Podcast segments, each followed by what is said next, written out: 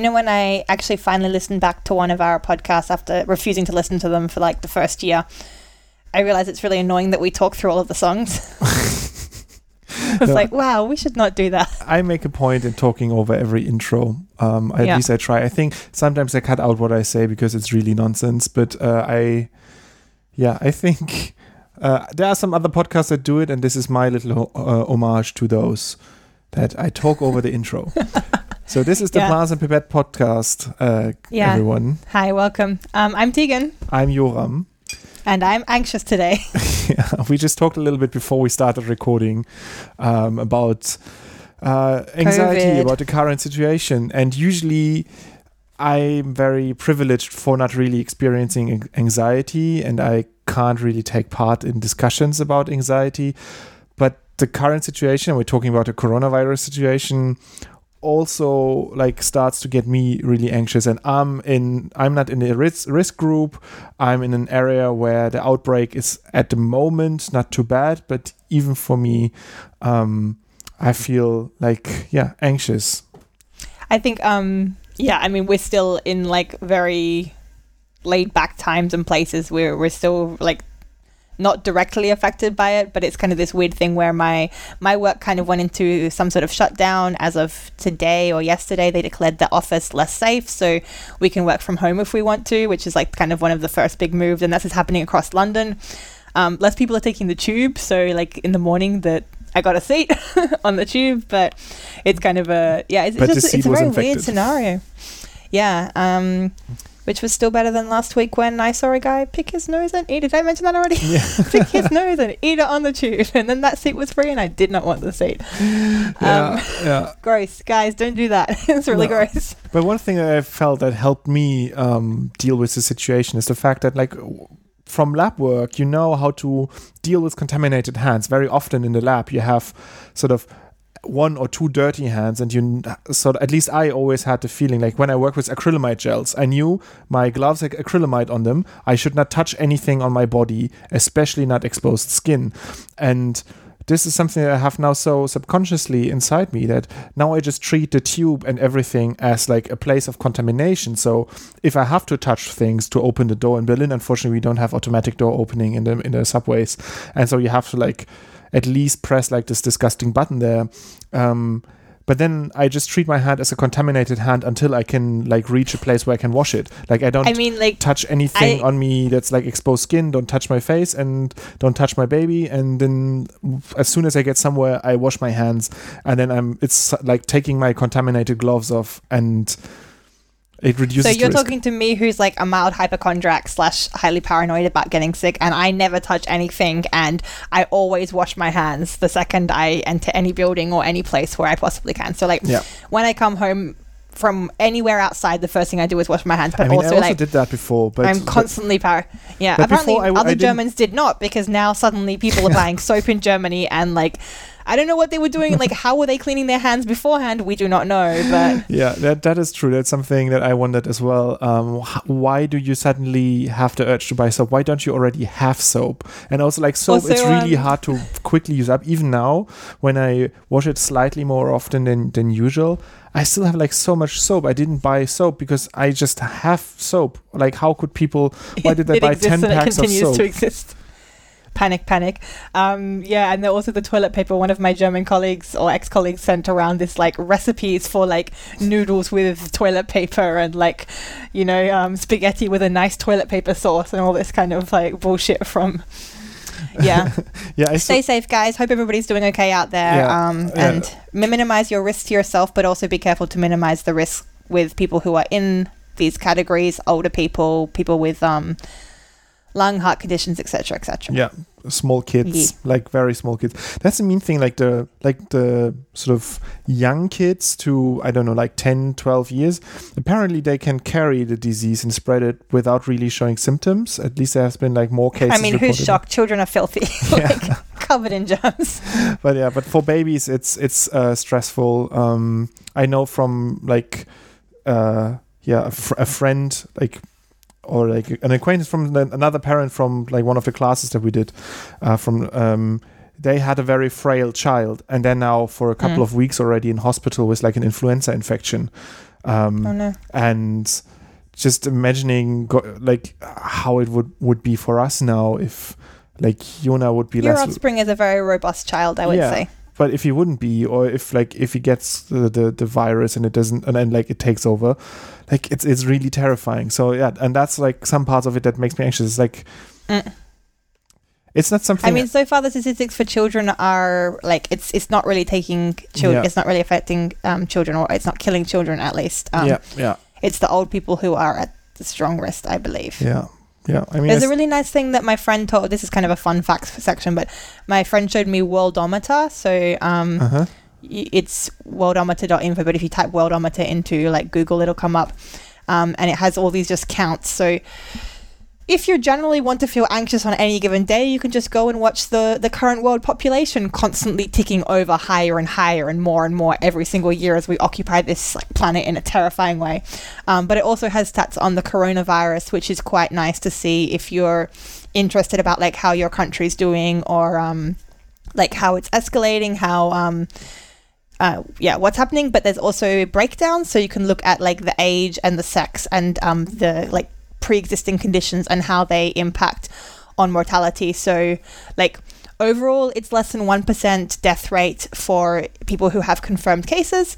But um, zero to nine year olds, there's been no fatalities. Ten to nineteen years old, it's like 0.2 percent death rate for the all cases.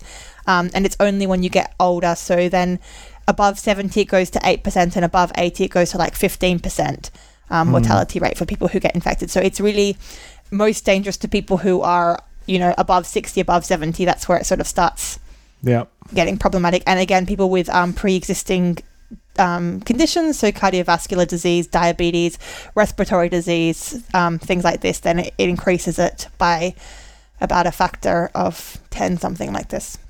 But yeah um, this is quite a nice like it's got general statistics about the world and government and society and all of these kind of things which you can look at generally would recommend Yeah, yeah, interesting. I didn't know that site.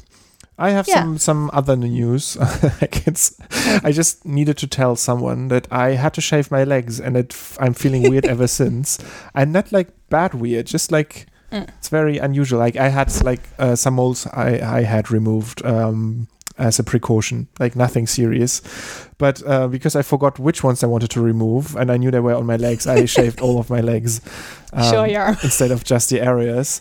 Um, I must now- say, as one of the, the few lucky people alive today who have seen you in a fishnet stocking, I would say well done. It wasn't a fishnet stocking. Was Eh, it not a fit? Yes, no, it was when just you like were a Heidi tight. Klum. It was just some No. tights. No, seriously. I think I it was don't have fishnets. fishnets. Like I mean, I have You wish- photographic evidence. you wish it were in my mind, your it was fishnets. fishnets. Yeah, Okay. uh, but still, I just watched um too much Rocky Horror Picture Show when I was growing up. yeah.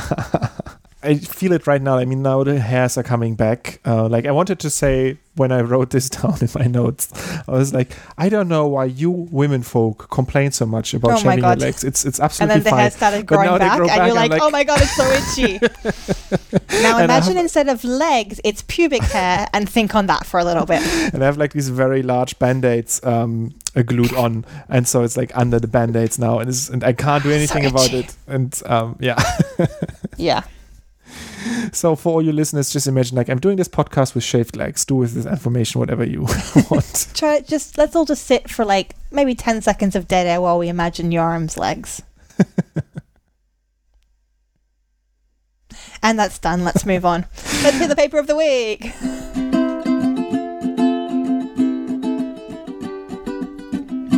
it's the paper of the week. Uh, today's paper is one that I chose from eLife, and it's called Symptom Evolution Following the Emergence of Maize Streak Virus. It's from Adarito Monhane, I think is how you pronounce it. And I found it hard to work out which was the kind of core lab group. Um, because there's people from Norway, people from Sweden, people from Belgium, um, but the majority of people involved in this were from South Africa, from what Mm-hmm. I could tell. There's quite a lot of authors from different institutes involved in this paper. And it came out in eLife, what, last month? Uh, yeah, f- uh, 15th of Janu- January um, this year. two months ago now. So Yeah. long ago. I can't Yeah. pronounce the word January anymore. That's great. So uh, yeah, it's the title says it already. It deals with viruses. Um, this is a virus paper, sort of fitting for the current situation, but a completely different virus um, with a different host. Um, we're talking here about maize, hmm and, And I think like the South Africa is like the authors coming from South Africa is kind of relevant to the topic because this is looking at maize and its kind of evolution and its um, virus virus um, relationship as it developed in Africa. Because of course maize did not originally come from Africa but it was in, uh, introduced from South America like 300 years ago they said in no more than that. They said in the early 1500s and then over the next 300 years until 1800 it became like one of the major crops. And now it's this it's this huge thing. Yeah. but of course as maize production intensified so too did the presence of the virus. Dun dun dun. This this virus um, dun dun dun. from what I understood, it's an endemic virus to the area. Um, and maize is a cereal, and another thing that's a cereal is grasses. And so I think this is a, a virus that was endemic to grass species, over 100 grass species. And Mhm. it sort of jumped over to the maize, which, in when it's grown in monoculture, it's a very attractive target for any disease because it can very easily spread closely from plant to plant. yeah and just like in any situation where you have higher population density you get more easy spread of any germs viruses um, bacteria these kind of things Yeah, and so for over 300 years now, um, this virus, and we haven't said its name yet, its name is maize streak virus A, um, has been, or the maize streak virus, it has different uh, subtypes, um, has been infecting these crops, these uh, maize fields. And um, today we have uh, this virus type A, which is a combination of like two previous types, type B and type F slash G. So it like that tells us already it's evolving, it's changing over time, it's combining from like different uh, strains, um, and yeah, hasn't been the, the same for for these 300 years. And when it gets into the the maize, it doesn't really kill the plant or not not not quickly, but it damages quite a lot and screws up the leaf. We'll get into a bit of detail about that a bit later on, but basically it reduces the yield, and because of that, it's this maize streak virus is one of the biggest thing that threatens food security in the sub-Saharan African re- region. So it's pretty important to understand basically how strong this virus is and you know if it's getting stronger or like how it's developing and kind of understand its relationship to the maize because of course that can always help us like develop resistance when it comes to evolution for viruses and like the way they adapt, and I'm like anthropomorphizing them there because they're not even really alive. They're they're sort No. of active. They they are not living things. Um, but during evolution, when they adapt, um, they have a sort of dilemma that they face because if they are very effective, if they're very good at what they're doing, which is damaging the plant, um, they might kill it and before they multiplied enough so that they could spread. But if they are too slow, if they are very mild, the plant has more time to react and potentially can um, develop defense mechanisms that the virus then uh, again can't uh, fight against and also loses this battle. So it has to find uh, sort of a sweet spot where it multiplies enough, quickly enough, and damages enough that the plant can't get rid of it, but also um, that it uh, dies late enough so that it can actually spread to the next plant and continue its its cycle.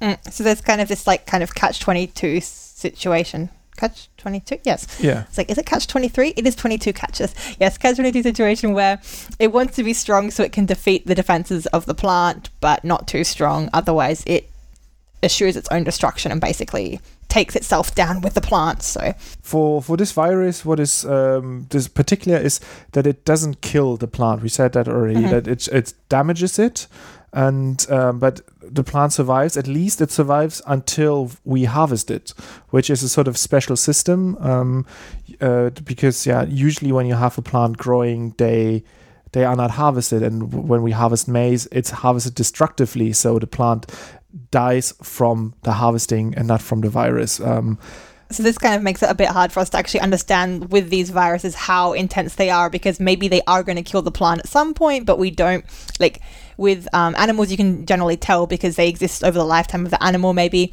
but with plants um, often the lifetime is quite short but then also we damage them so it makes it harder for us to predict how strong the virus is and what exactly this trade-off relationship is in the virus that's kind of a, a limiting factor and that's also true for the modeling. Um, the models that we've uh, done so far on virus evolution, which is a very important thing to study because if we understand virus evolution, we can make predictions about viruses in the future and how we can sort of anticipate certain traits to emerge and can can counter them.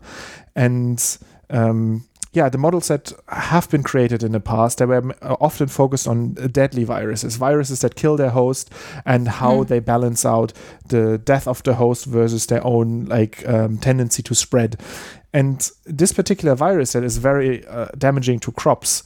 Uh, is it's um, not deadly. It's not deadly. Yeah. So the, the the models that we have, they don't really apply here. So, in this study, they wanted to look kind of at historically how this virus has developed, um, and they wanted to look over as much history as they could, but practically they could only get samples of the virus since 1979. So, they looked at almost 60, 59 field isolates of this streak virus that were taken between 79 and 2007. And then they took all of these isolates and they used them to infect maize. And they had three types of maize. Yeah, they had a sensitive type of maize um, that is sensitive to um, the most common strains of, of this virus and uh, yeah, very severely affected.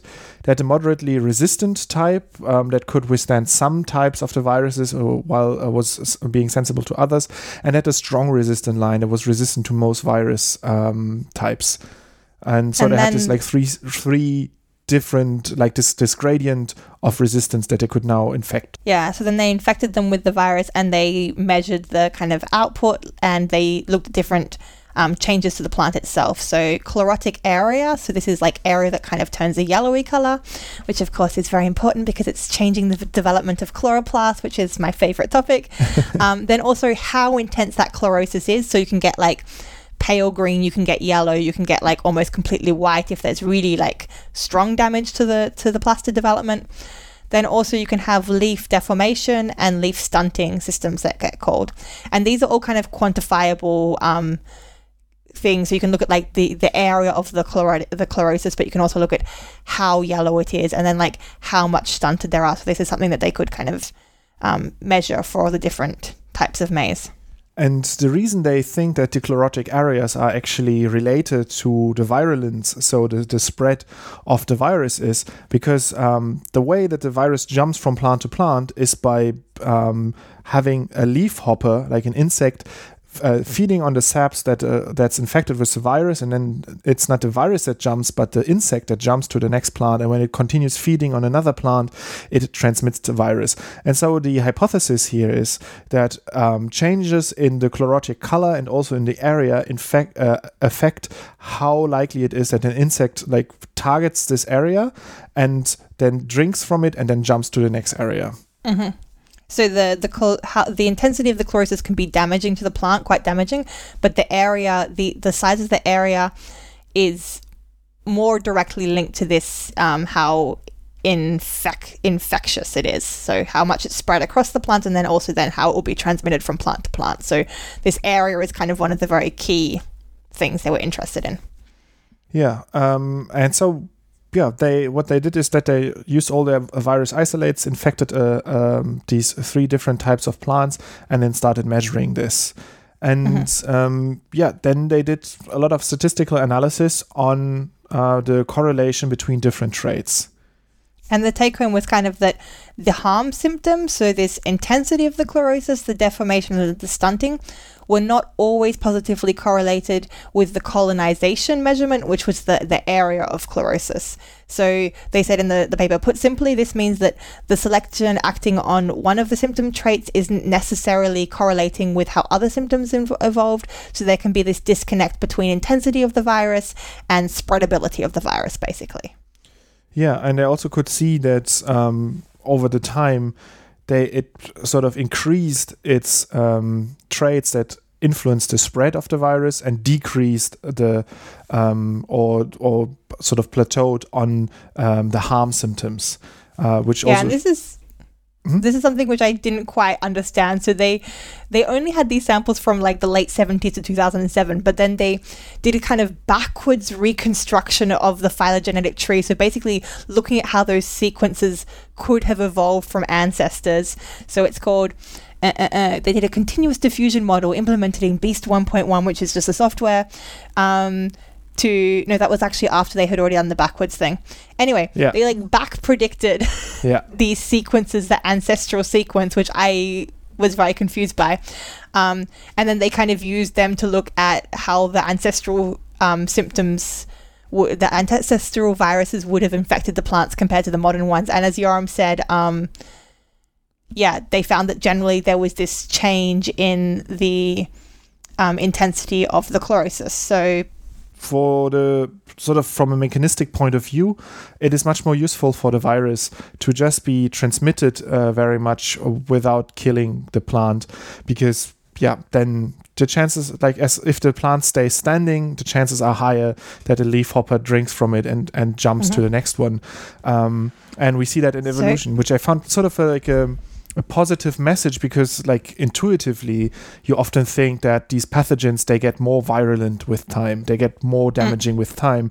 Um, but in this case um, at least from this sample size uh, from, or from this this experiment it looks like yeah it tries to be as mild as possible while still Mhm. replicating and i mean it's still damaging the plant but it tries to sort of be mild because it just serves the purpose of spreading more Yeah, so the, one of the main results there was like they had this, they made this phylogenetic tree, which ended up like with these backwards predictions, it, it represented over 100 years, I think, of the phylogeny of this virus.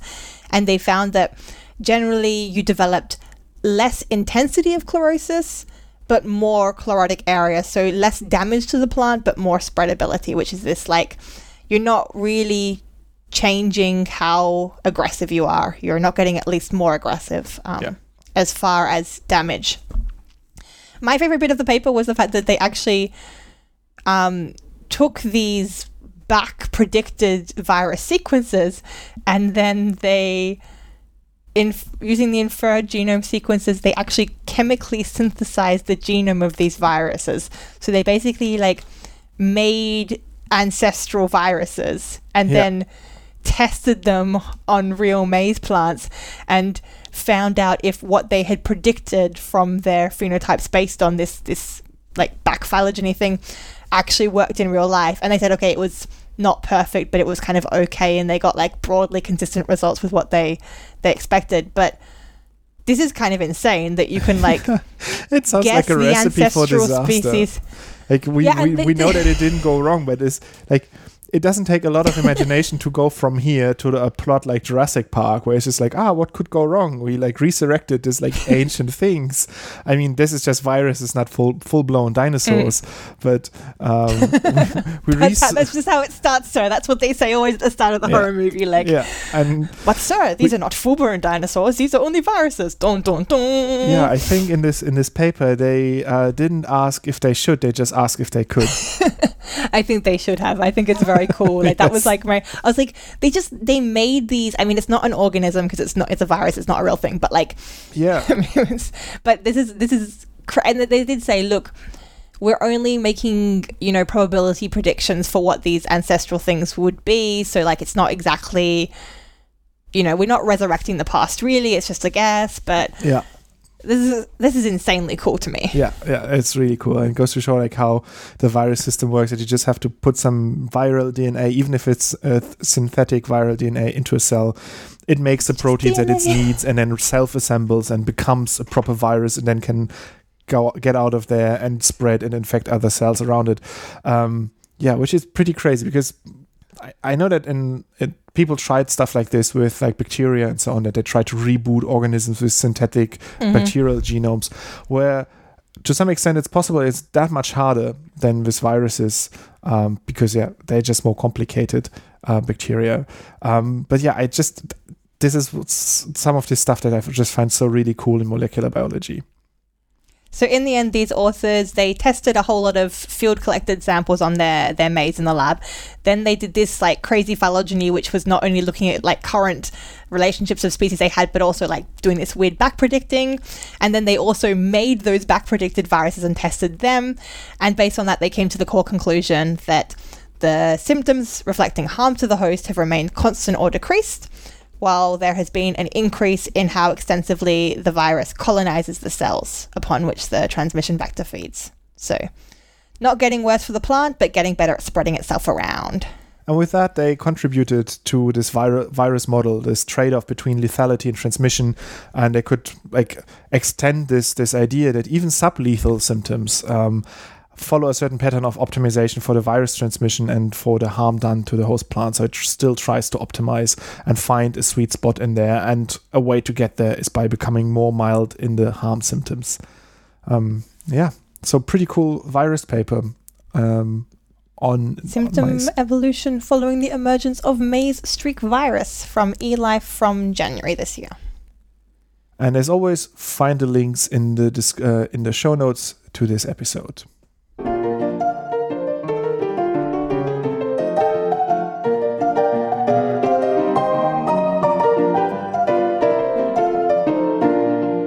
Favorite plant.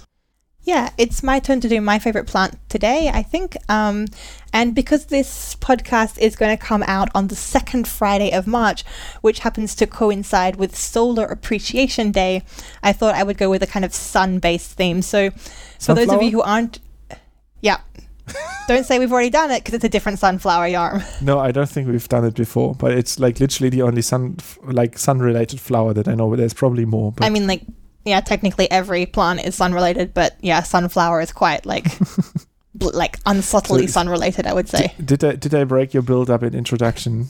Sorry. Yeah, you ruined everything. No, I mean, Solar Appreciation Day is actually about um, appreciating solar power. So it's kind of the idea of shifting to mm. renewable energy, which is also something we care about generally. But of course, um, when we think of things that are solar powered, all we can think of is plants. Um, and I wanted to do sunflower. So I was actually looking around at different sunflower types. So generally, sunflower is something belonging to the genus Helianthus. Mm-hmm. But I was like, I want to do something cooler. I want to do like a special, endangered, rare, amazing sunflower. And I found a pretty cool story. So there's something called a world sunflower. Uh-huh. It's Helianthus vertic wait, verticillatus, cillatus. Try that again. Helianthus verticillatus. Helianthus verticillatus. Who knows? I'm terrible at this. Um, I tried to like write down what you just said, and I'm gonna Google this now, and then I see if like your pronunciation and my understanding of it work together to find the plant. I didn't misspell it that much, so yeah. Verticillatus. Well, Verticula. It could be verticulatus. That Vert- might make more sense. Verticulatus, yeah. Did, did you ever do Latin? Is it a hard C or a soft C? It's a hard C. It's like a K. Okay. Anyway, so the cool thing about this story is that it's actually quite a rare um, sunflower. So it's only found in, I think, four different locations in different states in the US, so kind of isolated populations. Um, and it was first collected in like the late 1800s. And then people thought that it had basically gone away because nobody found it again. Mm-hmm. And then I think like in the late 1900s, it kind of popped up again and people found, okay, it's there, but it's only in a few different species. But people still didn't have a really good idea of what it was as a species, and there was even some speculation that it might have been a hybrid between two species. And this is quite an important thing because when you're looking at legal protection under like the US Endangered Species Act, if it's a hybrid species, it's not going to be a high priority for conservation because anyway, those two other parental species exist. So it's not like, it's not really considered a real species. It's just like a mix of two other species. Um, so the first thing that's cool about this um, this sunflower is it's it's quite rare and people weren't sure about its existence. The second thing that's cool is that what made it be discovered as a true rare example was work from one PhD student's PhD. So often when we do our PhD, we ask ourselves, is what I'm doing even worthwhile? Like, what's the point of it all? Will anybody care? But this the PhD answer to all of these questions is no. no. um, in this case, yes. So this is a graduate student at um, Vanderbilt. I think that's a university.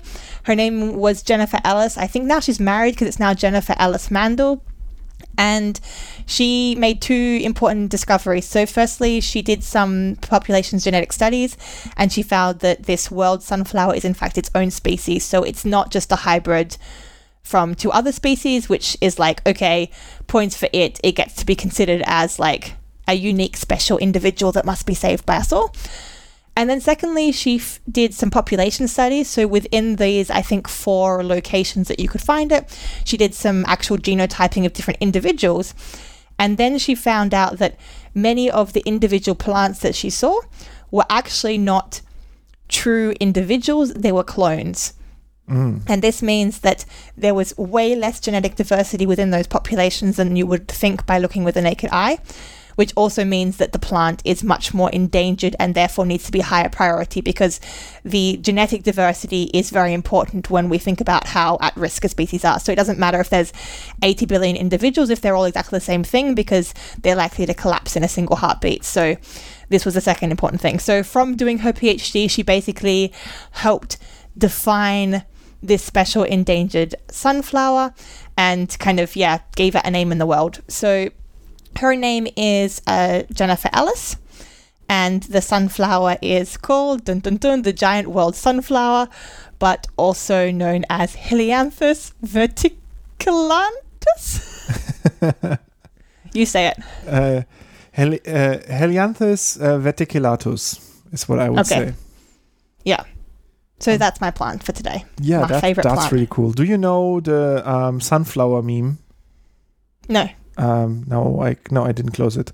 Um, so it's like a screenshot from Ask Reddit where somebody says like, "What is an uplifting and happy fact?" And then somebody answered, "Sunflowers face the sun. When they cannot find the sun, they face each other." And then somebody else added a, a comment where Sunflower One is like, "Where's the sun, bro?" And Sunflower Two is like, "You are my sun, bro." And Sunflower One is again, "Bro," and that's the meme. And uh, that's what I had to think of. The bro sunflowers that face each other when they can't find the sun. Okay, Yoram's going to link that in the show notes just so you can all appreciate the bro sunflowers. Yeah. I will do that. Um, so yeah, thank you, thank you for that, and uh, thank you to myself for that very stupid addition to this very cool fact. Diversity in the class. Science. Um, and this is me now. Uh, I looked up and read about Catharina Helena Dörrien. Um, have you heard of her? Not at all. Uh, she's li- she lived from uh, 1717 to 1795 in Hildesheim, Germany, and um, she was an educator, botanist, and a pioneer of girl education. And um, I quite liked uh, reading about her. So she. Uh, back at the time, there was no possibility really for women to study, and there was no school system and so on. Um, but there was this idea, this system of uh, having private educators and uh, she uh, was born from a rather rich family and her career her thing that she's been doing and she, she went to a family and became their the educator to their um, kids especially to their, their girl children and during her work as an educator, she created a library of over 1,400 watercolor pa- color paintings of uh, different plants in an area in the Netherlands. Um, and unfortunately, most of those are lost today. Uh, about 40 or so are, are still left. And Wait, how do we know she made 1,400 if there's only 40? She, was very, um, uh, what's the word, like very cherished for her work uh, for Ah. during the time. So she got a lot of praise for her scientific work because apparently these paintings were really good plant paintings that really helped in the identification and studying of these all of these different plant species. Um, but what is that- lost? Like she gave them away to friends or like. I don't know. I couldn't find more about it. Um, there is there's a book about her, um, a biography that was published in 2002, but unfortunately it's uh, it's out of sale for a long time. I couldn't find anything, not even like a Kindle version of it. Um, I found like one listing of it w- where it was over 140 euros for a used copy of uh, Mhm. of the book. So apparently it is in in high enough demand that you can't really get like a cheap used copy of it. So um, so that means there is more information about her because I don't have that much more left that's uh, that I could research on the internet about her. Just that she became an honorary member of the Gesellschaft Naturforschende Freunde, so that's the Society of Nature Researching Friends, and uh, from Berlin, and from the Botanical Society of Florence. Um, so there she was. Yeah, she became an honorary member for her work in plants, uh, in studying the plants.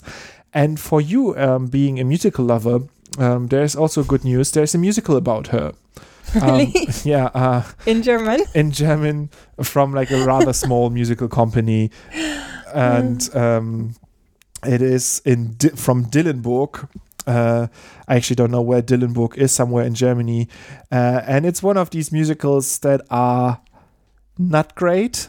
That's YouTube not a nice thing to say on him. on on YouTube there is like um, a summary where somebody cut together this, the the things and Mm-hmm. um, so yeah, I suspect it won't be the next Broadway hit, but still quite cool. A plant researcher that has her own musical about her.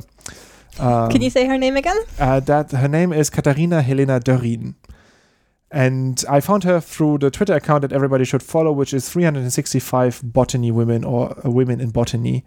Um, that will link as well in the show notes. Um, they every single day publish a tweet about um, a great woman of botany, and that's why I found Is her. there are there existing f- uh, um examples of the pictures that she painted online that we can find? Can we put some links Uh, in the I show couldn't. notes? I couldn't find them, but Oh, I'll try again. So if Yeah, if. I find some, then I'll link or directly put them in the show notes below. Let's talk, talk, talk about bias, bias, bias, Bi, Bi- bias. bias, bias, bi, Bi- bias. bias, bias, bias.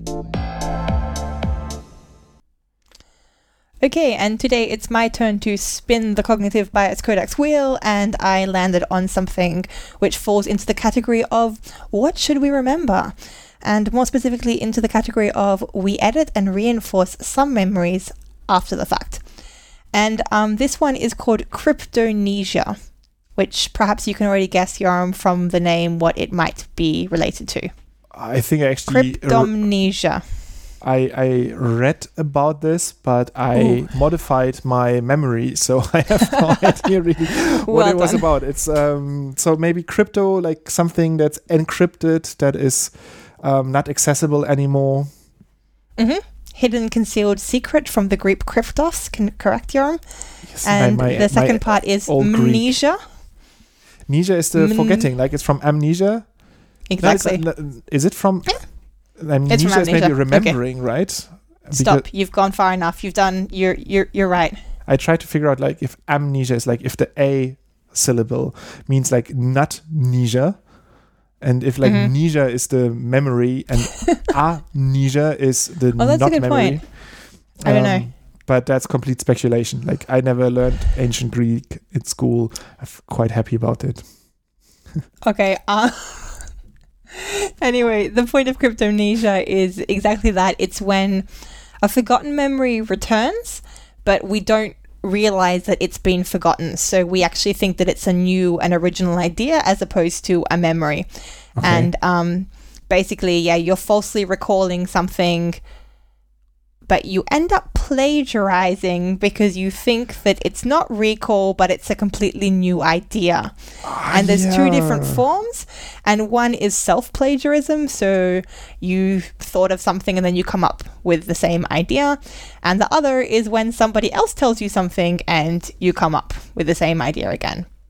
So, um, the very first empirical study of cryptomnesia was that they had people um, generating certain category examples. So, like, think of types of birds, think of this, whatever. Um, and then they were asked to give new examples of the same category that haven't been mentioned before. Um, and then also to say whether they were the ones who had generated the words um, if they had been generated before.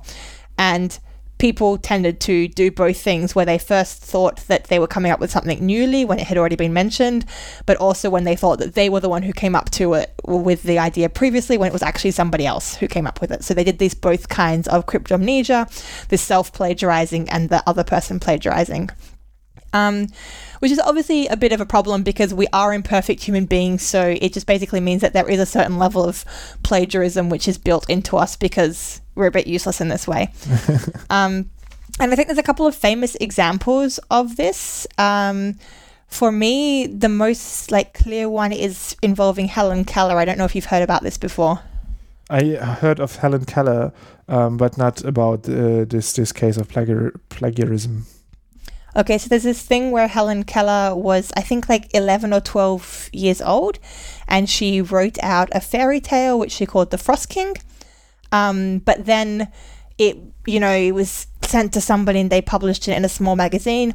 And at one point, somebody said, This is not original. She's actually copied it from another fairy tale, which I forget the name of the original. Um, it's from King Jack Frost. Um, hmm no. I forget the original one, sorry. And then it became this huge um, scandal. Uh, Frost Fairies was the original thing, where people were debating whether Helen Keller had actually been told this story by the other author or whether she was, you know, lying about knowing about it or if her handlers were actually lying about knowing about it to try and, you know, give her an advantage, to try and promote her for something that she didn't have. And they were trying to, like, make her lie. And this whole the author of the original story got involved and was like, guys, it's fine. Anyway, her version is better than mine, whatever. Like, nobody cares.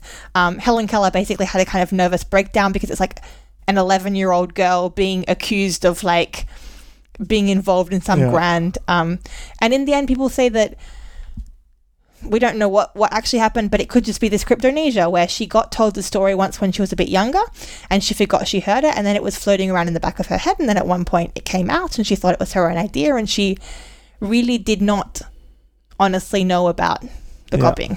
Yeah. Yeah. Anyway, um, there's a few other famous examples. So also something involving George Harrison stealing some song from Ronald Mack, who I have not heard of, um, and some other things with different famous authors involve, involving this kind of same possible plagiarism, but possible cryptomnesia, and basically this idea that no thought that you have is ever original. It's all built upon by other thoughts and other ideas that exist out there in the world. So, yeah, that's cryptomnesia, which is one of the types of bias that we have in our small human minds. yeah, it's it's really a fascinating thing, especially when it comes to this um, in in arts and music, especially like with George Harrison, where there is a finite number of melodies that you can come up with, especially within like our melodic system and so on. Um, so you might just hear something somewhere, it might be stuck in your brain, and then at one point it comes up again in in, in parts of a song and. Um, yeah, I'm I'm a big fan of the the approach of saying like everything's a remix. We have to be like less uptight with copyright and like just accept that like there will be like things that you do will inspire other people and they will take parts of your stuff and make new things with it. And um yeah, and I for It depends, though, right? Because if it's like one of these big, if it's a big player stealing something from a small, not so well known artist, especially a minority artist, that's really not cool, right? there's a And this is something which also this. happens deliberately, right? There's a very cool story about this from 99% Invisible about who let the dogs out. It's like an Who, entire who, who? episode about this song "Who Let the Dogs Out" and its history, and trying to figure out who came up with this chorus. This is very famous chorus of like "Who let the dogs out" and then this barking, and um, although like I don't particularly like the song, this episode is amazing because it really deals with all of these uh, things like they they track out down like artist after artist that at one point made a piece of music that had this thing in it and they try to figure out like do they know from each other? Did they like hear at one point? There was at mm-hmm. one at one point during the story there's like two guys that um, built their own sound system on a car and d- uh, drove with it through the streets playing like drum and bass music. And in one of these songs there is like as a sample a part of this like this this sound. So they exposed a ton of people to it. And so it's mm-hmm. very possible that some people like that had that stuck in their mind and then later thought they came up with this when um, They cryptomnesia that stuff. yeah so really cool like i uh, i linked that as well um uh, anyway very good podcast and this is a very fitting episode for that This is where the fun begins. You, this is where the fun begins. You, this is where the fun begins. And uh, I have uh, something f- uh, for the beginning where I want to play you a little sound, and um, yeah, you tell me what this is.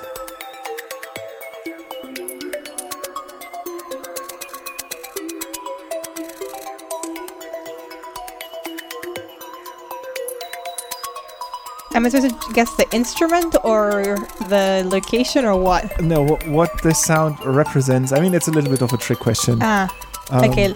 No, sh- can you give me a, a broad category? Virus. Is it coronavirus? Yes, this is the coronavirus. Um, this is not the coronavirus. very recently the um, full genome or uh, DNA sequence of the coronavirus was sequenced, and um, there is this sound artist here that um, took the entire sequence and turned it into music by taking the individual letters and assigning them to notes in a MIDI file and then playing this sound. It's like a two-hour-long sound file um, that sounds exactly like the few seconds that we played just now, um, just for a very very long time. Um, and yeah, this I just came across it. I, f- I thought it's fun to do this on a podcast, but there's really not that much more to it. Um, unfortunately, like with most uh, sonifications, so the turning of data into sound usually sounds quite random, and Mm. that's all we Well, can take especially if it. they're doing like C A T G G G C A. Yeah. Yeah. Mm. Um, but yeah, so link in the show notes if you want to listen to two hours of um, synthetic sounds made from the coronavirus. It actually could be genome. like I, I'm looking for stuff now for my job where it's sounds because sometimes the office is a bit noisy, but it can't be any words because it's distracting. So like classical music is quite good, or like Yeah. these brainwave music on YouTube. So maybe like coronavirus could be a nice Yeah. um, background sound I for my mixed this down to mono actually because it had a very strong stereo effect on it. So it was just like whooshing back and forth, left and right constantly at like a very fast speed. So it actually drove me mad listening to it like Ah. on my speakers. So I don't recommend this part particular music to study and Okay. relax to. Good to know. because it's going Well, I don't, I don't need to be relaxed at work. I mean, also in the last last week I, at work, I haven't been drinking coffee because my coffee. We have free coffee at my new office, and I it was getting a little bit out of control how much coffee I was drinking. So I've been like, okay, black tea only from now on. Let's work your way down, Tegan. Um, so being slightly tense from non caffeine stimulus might be a good idea. Could be helpful. um, speaking of sounds, actually, I found something on I fucking love science, which is an article called "Only a Small Number of People Can Create the Sound in Their Ears." Are you an ear rumbler? And it's basically this thing that you can somehow twitch the the tympani, so like a muscle within your ear, which like when you contract it, it then makes this like rumbling vibration sound hmm inside your ear and they kind of give an example of like a, a, an explanation of how you could try to do it. I don't think i can personally do it but i encourage all of you to go out and see if you can manage to make this rumbling sound. And people say it's quite useful so they can use it to like block out background sounds like for like momentarily for a little while. So like if they're in a movie theater and somebody's giving spoilers they can like basically put a deaf knot on inside their ears by tensing this muscle which um yeah, it's just another one of those things of like, can you twist your tongue? Can you like touch your nose with your tongue or whatever that some people can do and some people can't do? But I have never heard of ear rumbling, and apparently this is the new thing. There's some good memes in the article, so check that out. Um, Yeah. No, there's not good memes. I hate those. Like, there's one of those. I bet he's thinking about other women memes, and he's like emo. I hate those. Woman, I bet he's thinking about other women. No, I like it Like- because they are they, de- deteriorated so far now. So there's also some things where it's like, ah, I bet he's probably uh, thinking about something completely unrelated right now, and him thinking about other women and stuff like lots of iterations on that. I th- I mean, maybe I'm too deep into meme stuff. I really Maybe you're sexist. probably I probably am sexist as well, I and I'm mean, saying that in all all a little bit seriousness. sexist. That's yeah, that's like inherent sexism is something hard to like that. I don't have know. to They they still hit something inside me where I'm just like, yeah, you can't you can't laugh at this. Um, I'm just not funny. Women are just not funny. That's the problem. That's why there's no girl comedians.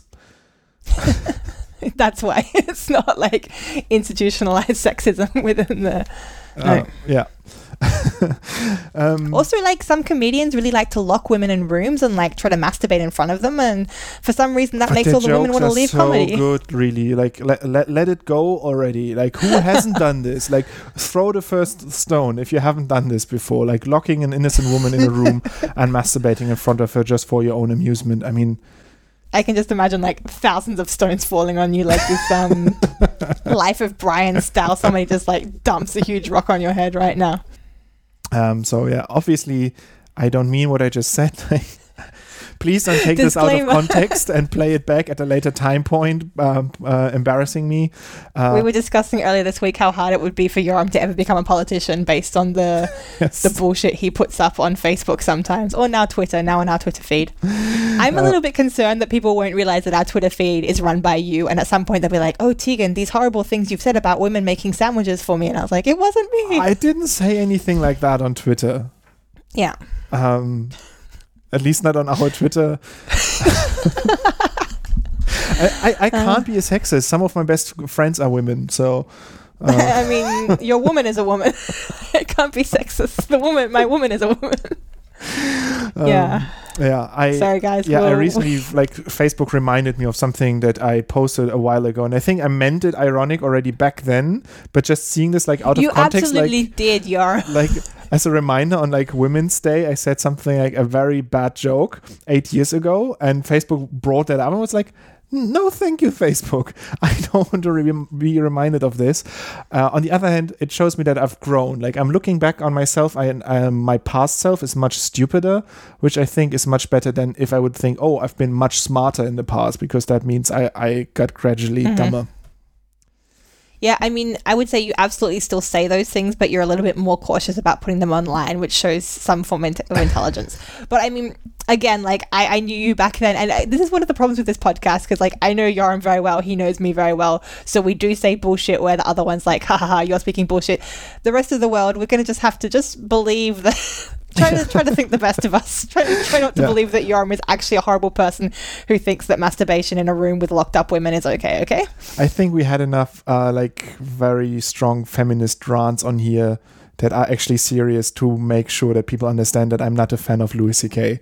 Like Oh, but his comedy is good.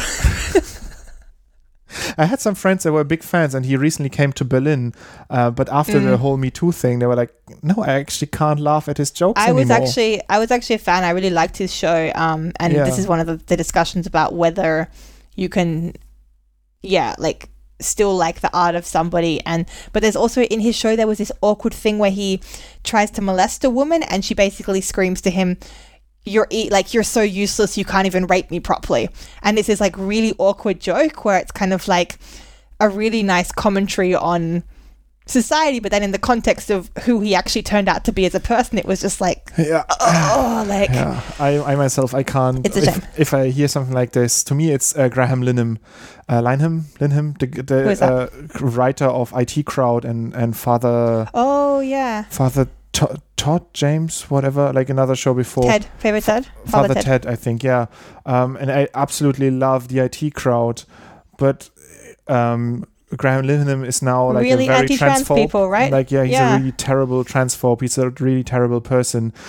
And therefore, like, yeah, I find less enjoyment now in the IT crowd because there are some Mm. jokes there as well where they, like, the two nerds, like Moss and and Roy, they dress up as women in in some part, and it's sort of the butt of the joke. There is like, hey, they're they're wearing women's clothes, and like if it's isolated, you can sort of take it as a joke, but knowing that it's written by a transphobe makes it yeah, much in less the enjoyable. context of like that, that probably is somebody who's yeah, So yeah, much and I think like it's that thing of even if you do like their old stuff, I still don't think they should continue to get money. So even if you say, okay, like I did enjoy this IT crowd, we should still absolutely ostracize this guy and like not let him have any more money to make any things, even if he's like amazing and funny. Like there's Yeah. lots of amazing and funny people out there, and some of them are also not dicks. So like let's hire them. yeah. That's why I want to say like don't buy the new book from Woody Allen.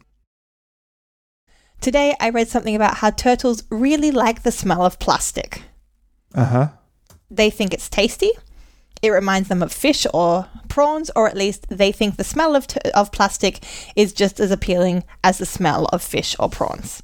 Mm-hmm. So they want to eat the plastic. And this is a very, very sad fact. At least that was the response that is the normal response. But I just thought stupid turtles, which is very unfair for me because, of course, it's not turtles' fault that we have now like polluted their sea with something that they have never come across before, and it's not their fault that plastic happens to smell like prawns. And um, just to also like make fun of plants. I mean plants they also like have a weird thing what for um, stuff that's in plastic they really enjoy ethylene as a hormone and ethylene is part of polyethylene which is like a very common plastic. So far i haven't seen a study yet that looked at like the breakdown of plastic is that if that has like hormonal effects on plants.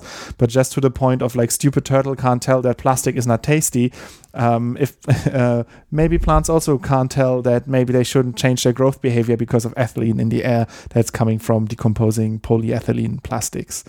Um, just so like I'm don't know, like, turtle. isn't one of the benefits of plastic that it never ever breaks down? Like, it just Yeah. stays for eternity unless a turtle eats it? Like, this is kind of part, So part of the thing. all of the plastic recycling is actually turtles eating it. Poor turtles. I mean, we're just we're just the worst to the planet, aren't we? We're just so we horrible. really are.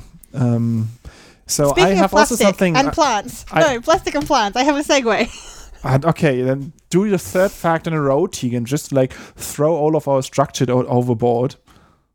And then I'll be quiet for a really long time, like 30 or 40 seconds. Um, this is a shout out to our friend Vanessa, who once did the same thing, um, but not for two years. So, also on I Fucking Love Science, a woman waters succulent for two years only to find out it's plastic. that's that's all. Like, that's, I really don't need to say any anymore. That's well done. You're, you're a star. Yeah, Your turn, that's- Yoram. happens to the best of us. I had a segue from like smelling things and liking things. Um, there has been a new study uh, that found that butts. that bees really like cannabis.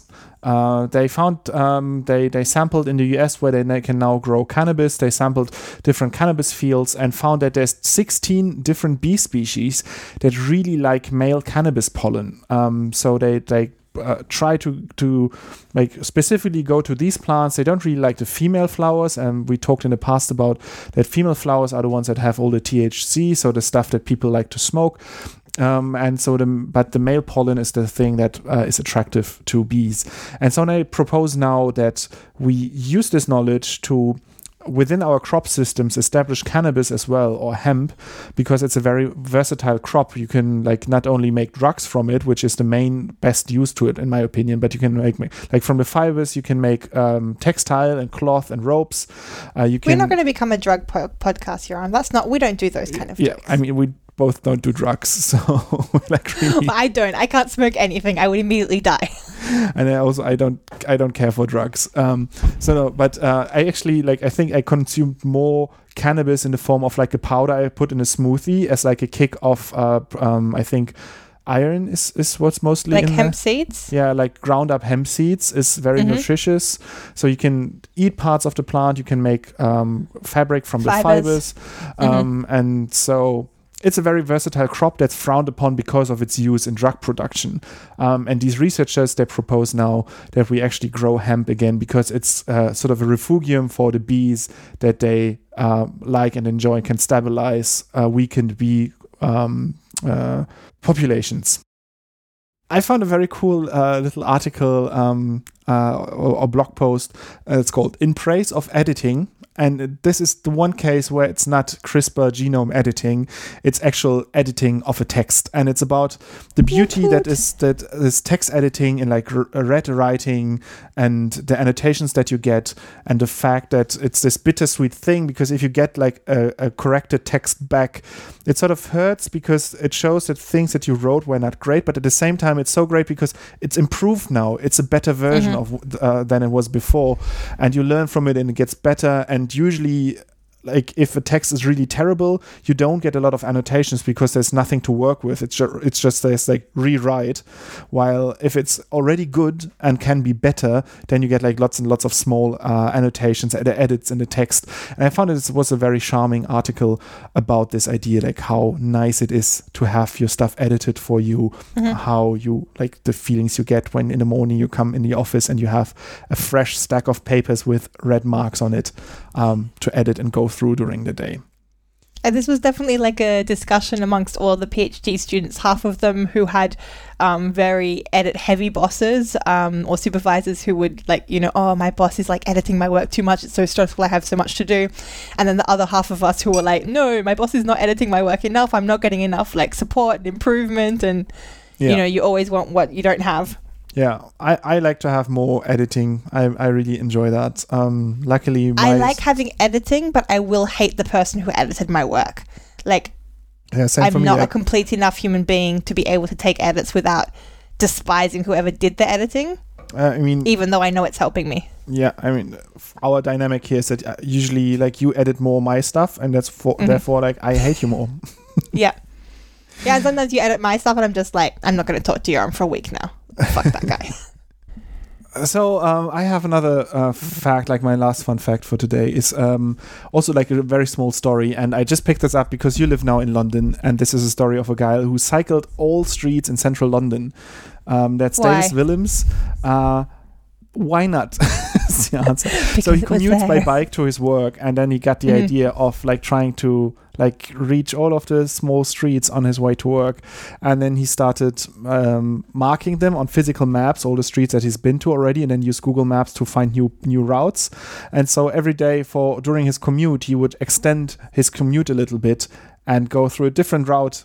To, through a different street, through a different like narrow passage somewhere, um, and over time, I actually don't know how long it took him.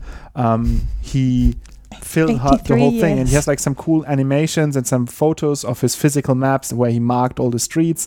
And um, yeah, I just found it a very nice uh, story.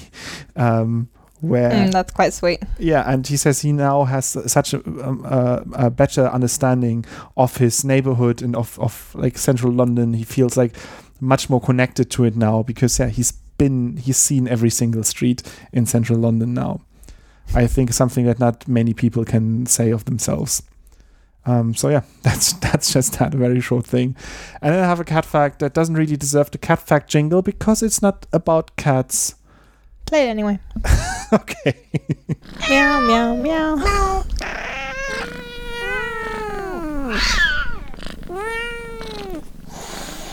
Cat fact. Have you heard of Riker? Riker the dog?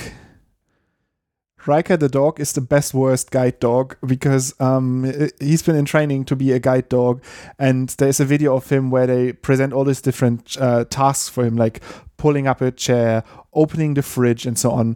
And he completely wreaks havoc every single time at every task. He like pulls stuff across the room and so on. And so there are these training people that like that um, sort of mimic being disabled so they can train the dog, and they like fall over and have to like catch the dog. So um, obviously this dog didn't um, make the cut to be a, a real guide dog, but it's just very interesting to watch how he's, he's like he's he's going for it.